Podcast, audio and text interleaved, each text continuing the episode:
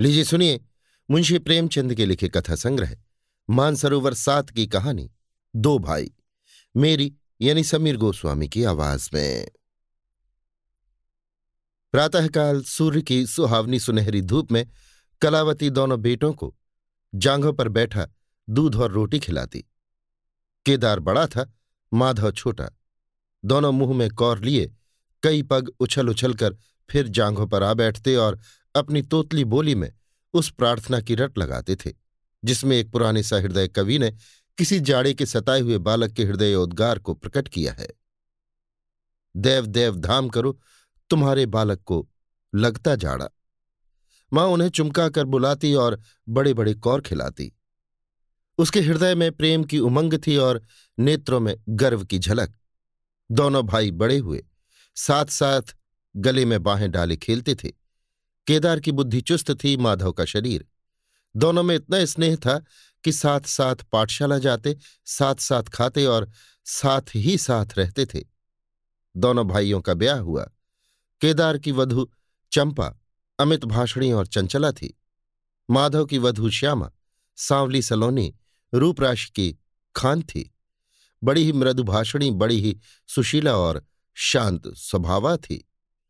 केदार चंपा पर मोहे और माधव श्यामा पर रीझे। परंतु कलावती का मन किसी से न मिला। वो दोनों से प्रसन्न और दोनों से अप्रसन्न थी। उसकी शिक्षा दीक्षा का बहुत अंश इस व्यर्थ के प्रयत्न में व्यय होता था कि चंपा अपनी कार्यकुशलता का एक भाग श्यामा के शांत स्वभाव से बदल ले। दोनों भाई संतानवान हुए। हरा भरा वृक्ष खूब फैला और फलों से लद गया। कुत्सित वृक्ष में केवल एक फल दृष्टिगोचर हुआ, वो भी कुछ पीला सा, मुरझाया हुआ, किंतु दोनों अप्रसन्न थे। माधव को धन संपत्ति की लालसा थी और केदार को संतान की अभिलाषा। भाग्य की इस कूटनीति ने शने शने द्वेष का रूप धारण किया, जो स्वाभाविक था। श्यामा अपने लड़कों को सवारने सुधारने में लगी रहती, उसे सिर उठाने की फुर्सत नहीं मिलती थी।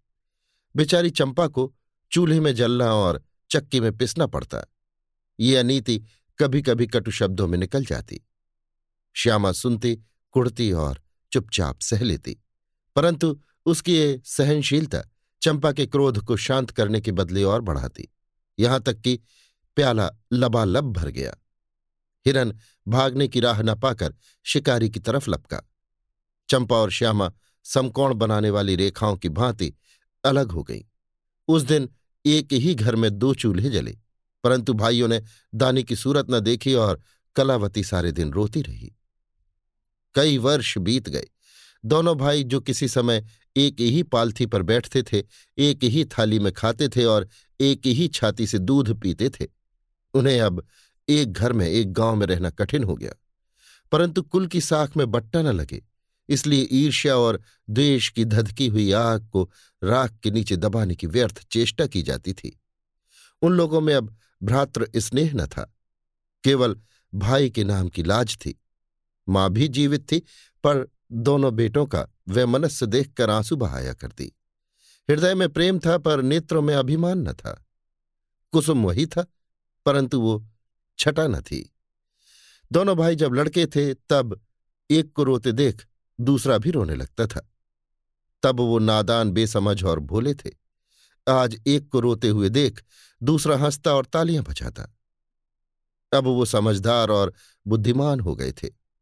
जब उन्हें अपने पराये की पहचान न थी, उस समय यदि कोई छेड़ने के लिए एक को अपने साथ ले जाने की धमकी देता तो दूसरा ज़मीन पर लौट जाता और उस आदमी का कुर्ता पकड़ लेता।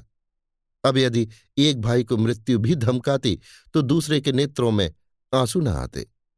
अब उन्हें अपने पराये की पहचान हो गई थी। बेचारे माधव की दशा शोचनीय थी। खर्च अधिक था और आमदनी कम। उस पर कुल मर्यादा का निर्वाह। हृदय चाहे रोए, पर होंठ हँसते रहें। हृदय चाहे मलिन हो, पर कपड़े मैले न हो। चार पुत्र थे, चार पुत्रियाँ और आवश्यक वस्तुएँ, मोतियों के मूल। कुछ पाइयों की जमींदारी कहाँ तक संभालती? लड़कों का ब्याह अपने वश की बात थी। पर लड़कियों का विवाह कैसे टल सकता?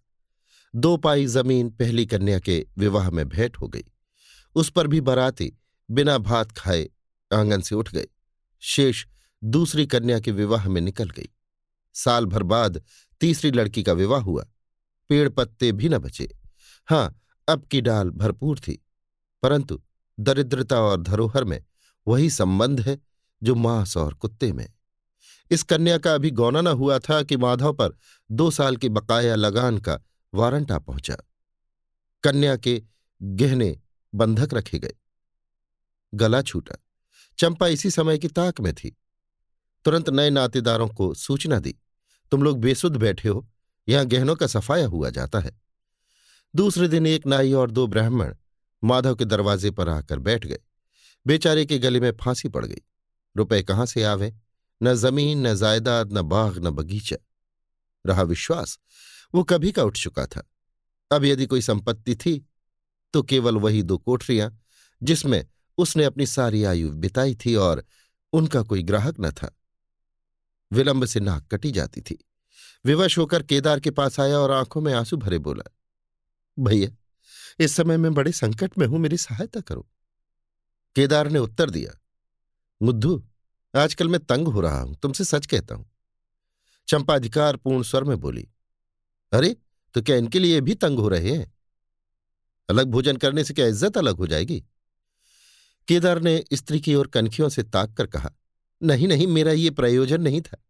हाथ तंग है तो क्या? कोई ना कोई प्रबंध किया ही जाएगा। चंपा ने माधव से पूछा, पाँच बीस से कुछ ऊपर ही पर गहने रखे थे ना? माधव ने उत्तर दिया हाँ ब्याज सहित कोई सवा सौ रुपये होते हैं। केदार रामायण पढ़ रहे थे। फिर पढ़ने में लग गए। चंपा ने तत्व की बातचीत शुरू की। रुपया बहुत है। हमारे पास होता तो कोई बात न थी। परंतु हमें भी दूसरे से दिलाना पड़ेगा और महाजन बिना कुछ लिखाए पढ़ाए रुपया नहीं देते। माधव ने सोचा, यदि मेरे पास कुछ लिखाने पढ़ाने को होता तो क्या और महाजन मर गए थे? तुम्हारे दरवाजे क्यों आता? बोला लिखने पढ़ने को मेरे पास है ही क्या? जो कुछ जगह जायदाद है, वो यही घर है। केदार और चंपा ने एक दूसरे को मर्म भेदी नयनों से देखा और मन ही मन कहा, क्या आज सचमुच जीवन की प्यारी अभिलाषाएँ पूरी होंगी? परंतु हृदय की उमंग मुँह तक आते आते गंभीर रूप धारण कर गई। चंपा बड़ी गंभीरता से बोली, घर पर तो कोई महाजन कदाचित ही रुपया दे। शहर हो तो कुछ किराया ही आवे, पर गवई में तो कोई सेंत में रहने वाला भी नहीं। फिर साझे की चीज़ ठहरी। केदार डरे कि कहीं चंपा की कठोरता से खेल बिगड़ न जाए। बोले, एक महाजन से मेरी जान पहचान है। वो कदाचित कहने सुनने में आ जाए। चंपा ने गर्दन हिलाकर इस युक्ति की सराहना की और बोली, पर दो तीन बीस से अधिक मिलना कठिन है। अरे, बहुत दबाने पर चार बीस हो जाएँगे और क्या? अब की चंपा ने तीव्र दृष्टि से केदार की ओर देखा और अनमनी सी होकर बोली, महाजन ऐसे अंधे नहीं होते। माधव अपने भाई भावच के इस गुप्त रहस्य को कुछ कुछ समझता था। वो चकित था कि इन्हें इतनी बुद्धि कहाँ से मिल गई। बोला, और रुपए कहाँ से आवेंगे? चंपा चिढ़कर बोली, और रुपयों के लिए और फ़िक्र करो। सवा सौ रुपये इन दो कोठरियों के इस जन्म में कोई न देगा। चार बीस चाहो तो एक महाजन से दिला दू। लिखा पढ़ी कर लो। माधव इन रहस्यमय बातों से सशंक हो गया। उसे भय हुआ कि ये लोग मेरे साथ कोई गहरी चाल चल रहे हैं। दृढ़ता के साथ अड़कर बोला, और कौन सी फ़िक्र करूँ? गहने होते तो कहता लाव रख दूँ। यहाँ तो कच्चा सूत भी नहीं। जब बदनाम हुए तो क्या दस के लिए, क्या पचास के लिए? दोनों एक ही बात है। यदि घर बेचकर मेरा नाम रह जाए तो यहाँ तक तो स्वीकार है। परंतु घर भी बेचूं और उस पर भी प्रतिष्ठा धूल में मिले। ऐसा मैं न करूँगा। केवल नाम का ध्यान है, नहीं एक बार नहीं कर जाऊँ तो मेरा कोई क्या करेगा? और सच पूछो तो मुझे अपने नाम की कोई चिंता नहीं है। मुझे कौन जानता है? संसार तो भैया को हंसेगा। केदार का मुँह सूख गया, चंपा भी चकरा गई। वो बड़ी चतुर वाक्य निपुण रमणी थी। उसे माधव जैसे गंवार से ऐसी दृढ़ता की आशा न थी। उसकी ओर आदर से देखकर बोली, लालू कभी कभी तुम भी लड़कों की सी बातें करते हो। भला इस झोपड़ी पर कौन सौ रुपए निकाल कर देगा? तुम सवा सौ के बदले सौ ही दिलाओ। मैं आज ही अपना हिस्सा बेचती हूँ। उतना ही मेरा भी तो है। घर पर तो तुमको वही चार बीस मिलेंगे। हाँ और रुपयों का प्रबंध हम आप कर देंगे। इज़्ज़त हमारी तुम्हारी एक ही है। वो ना जाने पाएगी। वो रुपये अलग खाते में चढ़ा लिया जाएगा। माधव की इच्छाएँ पूरी हुई। उसने मैदान मार लिया। सोचने लगा, मुझे तो रुपयों से काम है, चाहे एक नहीं, दस खाते में चढ़ा लो। रहा मकान, वो जीते जी नहीं छोड़ने का। प्रसन्न होकर चला। उसके जाने के बाद केदार और चंपा ने कपट भेष त्याग दिया और बड़ी देर तक एक दूसरे को इस कड़े सौदे का दोषी सिद्ध करने की चेष्टा करते रहे। अंत में मन को इस तरह संतोष दिया कि भोजन बहुत मधुर नहीं, किंतु भर कठौत तो है। घर। हाँ देखेंगे कि श्यामा रानी इस घर में कैसे राज करती है। केदार के दरवाजे पर दो बैल खड़े थे। इनमें कितनी संघ शक्ति, कितनी मित्रता और कितना प्रेम है। दोनों एक ही जुए में चलते हैं। बस इनमें इतना ही नाता है। किंतु अभी कुछ दिन हुए, जब इनमें से एक चंपा के मैं के मंगनी गया था तो दूसरे ने तीन दिन तक नाद में मुँह नहीं डाला। परंतु शोक, एक गोद के खेले भाई, एक छाती से दूध पीने वाले, आज इतने बेगाने हो रहे हैं कि एक घर में रहना भी नहीं चाहते। प्रातःकाल था। केदार के द्वार पर गाँव के मुखिया और नंबरदार विराजमान थे। मुंशी दाता दयाल अभिमान से चारपाई पर बैठे रेहन का मसविदा तैयार करने में लगे थे। बार बार कलम बनाते और बार बार खत रखते, पर खत की शान न सुधरती थी। केदार का मुखारविंद विकसित था और चंपा फूली नहीं समाती थी। माधव कुम्हलाया और मिलान था। मुखिया ने कहा, भाई ऐसा हितु न भाई ऐसा शत्रु। केदार ने छोटे भाई की लाज रख ली। नंबरदार ने अनुमोदन किया, भाई हो तो ऐसा हो। मुख्तार ने कहा, भाई, सपूतों का यही काम है। दाता दयाल ने पूछा, रेहन लिखने वाले का नाम? बड़े भाई बोले, माधव वल्द शिवदत्त और लिखाने वाले का? केदार वल्द शिवदत्त माधव ने बड़े भाई की ओर चकित होकर देखा। आँखें डबडबा आई। केदार उसकी ओर देख न सका। नंबरदार, मुखिया और मुख्तार भी विस्मित हुए। क्या केदार खुद ही रुपया दे रहा है?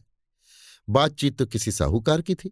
जब घर में ही रुपया मौजूद है तो इस रेहन नामे की आवश्यकता ही क्या थी? भाई भाई में इतना अविश्वास। अरे राम राम, क्या माधव अस्सी रुपये का भी महँगा है? और यदि दबा ही बैठता तो क्या रुपए पानी में चले जाते? सभी की आँखें सैन द्वारा परस्पर बातें करने लगी। मानो आश्चर्य की अथाह नदी में नौकाएँ डगमगाने लगीं। श्यामा दरवाजे की चौखट पर खड़ी थी। वो सदा केदार की प्रतिष्ठा करती थी, परंतु आज केवल लोकरीत ने उसे अपने जेठ को आड़े हाथों लेने से रोका। बूढ़ी अम्मा ने सुना तो सूखी नदी उमड़ आई उसने एक बार आकाश की ओर देखा और माथा ठोंक लिया। अब उसे उस दिन का स्मरण हुआ, जब ऐसा ही सुहावना सुनहरा प्रभात था और दो प्यारे प्यारे बच्चे उसकी गोद में बैठे हुए उछल कूद कर दूध रोटी खाते थे। उस समय माता के नेत्रों में कितना अभिमान था। हृदय में कितनी उमंग और कितना उत्साह। परंतु आज, आह, आज नयनों में लज्जा है और हृदय में शोक संताप। उसने पृथ्वी की ओर देखकर कातर स्वर में कहा, हे नारायण, क्या ऐसे पुत्रों को मेरी ही कोख में जन्म लेना था? अभी आप सुन रहे थे मुंशी प्रेमचंद के लिखे कथा संग्रह मानसरोवर सात की कहानी, दो भाई, मेरी यानी समीर गोस्वामी की आवाज़ में।